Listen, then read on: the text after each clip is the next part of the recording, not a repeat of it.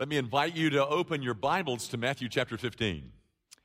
And uh, while you're finding that, let me explain something as to where we are. Um, you know, two weeks ago, I introduced to you a new series that we're about to uh, launch um, out of John 13, 14, 15, 16.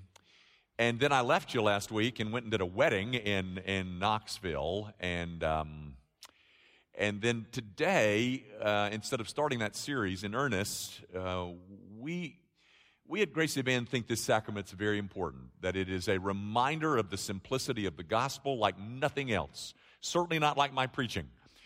This is, this is richer and pure and, and more easily understood than anything I've ever said. So we do this once a month, drawing us back to this simple gospel of Christ and Him crucified. So, we'll get to John 13 next week. And a, and a great statement it is, John 13, 1, uh, having loved them, He loved them to the end. It's a great passage. Look forward to it. But this morning, uh, the passage is in Matthew 15, beginning at verse 21. You follow as I read. Then Jesus went out from there and departed to the region of Tyre and Sidon. And behold, a woman of Canaan came from that region and cried out to him, saying, Have mercy on me, O Lord, son of David. My daughter is severely demon possessed. But he answered her not a word. And his disciples came and urged him, saying, Send her away, for she cries out after us.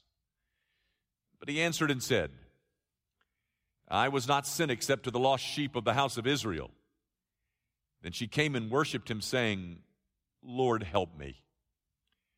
But he answered and said, It is not good to take the children's bread and throw it to the little dogs. And she said, Yes, Lord. Yet even the little dogs eat the crumbs which fall from their master's table. Then Jesus answered and said to her, O woman, Great is your faith. Let it be to you as you desire. And her daughter was healed from that very hour. The grass withers and the flower fades, but the word of our God, it endures forever. Guys, as is so often the case in the New Testament, um, the, the richness of any story, of any event that you find there is, some of it is lost if you divorce this story uh, from the things that are around it.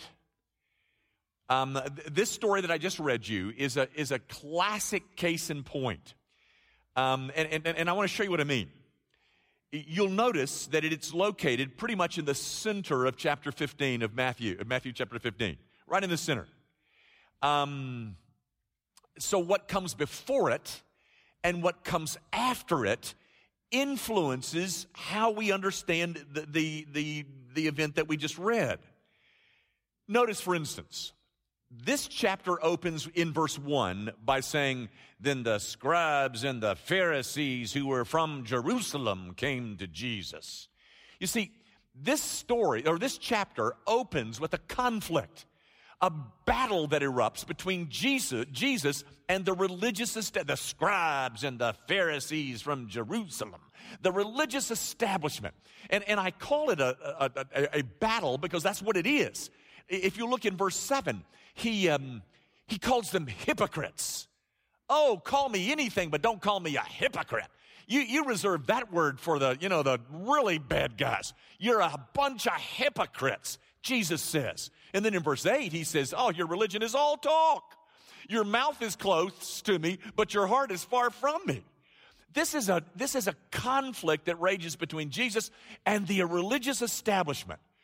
With that over, we're told in verse 21, which is our text, then he goes from there and he moves into the region of Tyre and Sidon. Guys, you know what that is?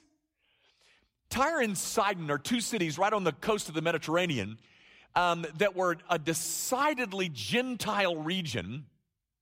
They were first assigned to the tribe of Asher, but Asher never, never inhabited them. Um, so they were a Gentile region.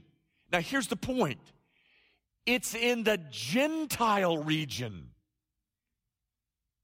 where Jesus finds faith. Not over here in Jerusalem with the religious establishment. No, no.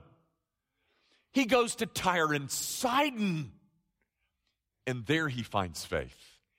And, and guys, do you see the subtle point that, that the Holy Spirit makes by arranging these things in such a way that this story follows this story? Because what it's suggesting to you, or implying, or wanting you to see is that what Jesus is looking for is not over here, it's over here. It's not in the religious establishment. It's not with all that form and that ritual and all that outward display and that showy stuff. No, no, no. He doesn't find faith over here. He finds it in Tyre and Sidon. Here, here's another thing. Notice what she says in verse 27 because it is remarkable. She says, Yes, Lord, but even little dogs eat the crumbs which fall from the master's table. Okay, gang, in verses 17 and 18, before we get to this story, Jesus has made a point about what comes out of the mouth. He says it's not what goes into the mouth that defiles you, it, it's what comes out of your mouth that defiles you. Um, you know, you know, I'm a preacher, and and sometimes I think I'm in I'm in I'm in settings where people say, well, I'm not going to let that preacher influence how I talk. I'll show him, I, you know. And they begin to, you know, drop all these F bombs and four letter epithets and all this stuff. And, you know, I'll show him. You know, it doesn't bother me, ladies and gentlemen. I know those words. I, I was raised in a locker room. I, I probably use those words. But what it does do is it, it gives me a window into your soul you did know that, don't you? Because you see, what comes out of the mouth is what reflects what's on the heart. Now, here's the point.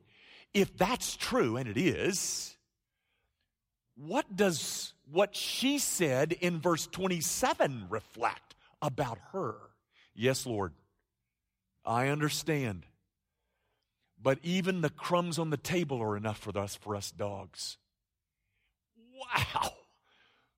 What does that tell you about her? Because what, what comes out of the mouth, you see, is reflective of what's in the heart.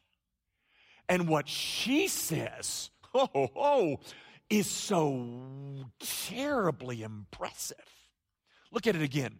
Look at what she says in verse 27 about yes lord but off the table fall crumbs and you know we'll we'll take the crumbs because that's that's really all we need and then what follows that? Oh, it's a story about Jesus feeding the 4,000. And, and look at that story in verse 37.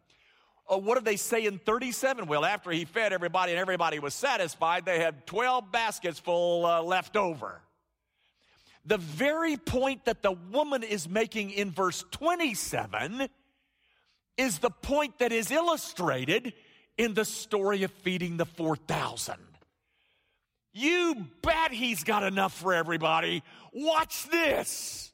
Feeds 4,000 and they collect what's left and it's just all leftovers. Because, you see, you know, Jesus, there's enough on your table to satisfy everybody. You see, guys, what I'm saying? The story that is what we're, what we're examining today, your understanding of it is influenced by what you read uh, before it and after it. In fact, what's before and after it adds richness to the story that is under our examination this morning. But if you divorce the story from the rest of the chapter, you miss some of that. so let's let's let's take a look just a little bit more closely at this one story, and then we'll we'll head to the sacrament. Um, I really like this story. It's an odd little story um, over which Jesus has gotten some pretty serious criticism. You, you do know that, don't you? Do you know why he's criticized in this story?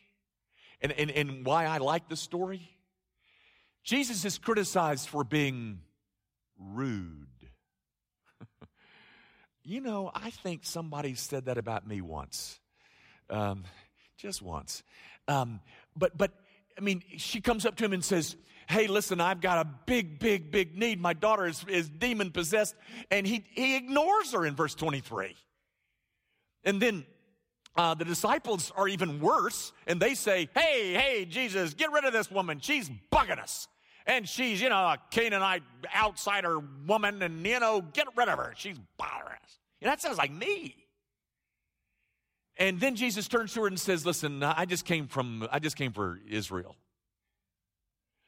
You know, I've wondered, I'm not sure about this, but I've wondered whether Jesus said that just to give her a chance to say what she says in verse 27. Because she, um, she hears what Jesus says about the little dogs and what she says is, What do you mean, dogs? I mean, I know I'm not perfect, but I'm no dog. No, she doesn't say that. She's not huffy. She's not offended. She says, Yes, Lord. But you know what? There's enough on your table to satisfy even us little dogs. You know, Jesus, you say I'm a dog, and a dog I am but I want to be your dog. As long as I'm your dog, there's plenty for me. There's enough in the crumbs that fall off of your table to satisfy people who are as broken and as wicked and as far off and as alienated and as marginalized as I am. Just in the crumbs. And there, ladies and gentlemen, is my segue. Because you know what? There's enough on this table for all of us. No matter what you've done. I don't know what you've done, and I don't want to. But there's enough on this table to satisfy all of us, whatever our sin. You know, one of the, one of the descriptions that Isaiah uses of the Messiah. He, he says that the Messiah is mighty to save. This woman knew that. Do you know that? Do you know that in spite of all that you've done, all that we've done, whatever it is, there's enough on this table to meet all of our needs? even crumbs of grace are enough. And when it's done, there's still more for everybody else. There's enough on his table. There's enough on this table to satisfy whatever need we've got, ladies and gentlemen. And so we're invited. We're invited to come to a table where every need of the soul is addressed. How? Oh, in the finished work of Jesus Christ. Everything you need, my friend, everything you need is right here. Come eat and be satisfied. Our Father, we're grateful for the gospel a message that, that assures us that in spite of all of our offenses, in spite of, our all, in spite of all of our shortcomings and failings, in spite of all those skeletons that hang so glaringly in our closets, there's enough here. There's enough here to go around. There's enough on Jesus' table that will satisfy any need that we've ever created by our sinfulness. So, Father, would you meet us here? Would you help us feed on the broken body and shed blood of Jesus Christ? Would you draw us here with big appetites and then satisfy us by reminding us that Jesus Christ has paid it all? We commit ourselves to that, Father. Meet us here for Jesus' sake. Amen.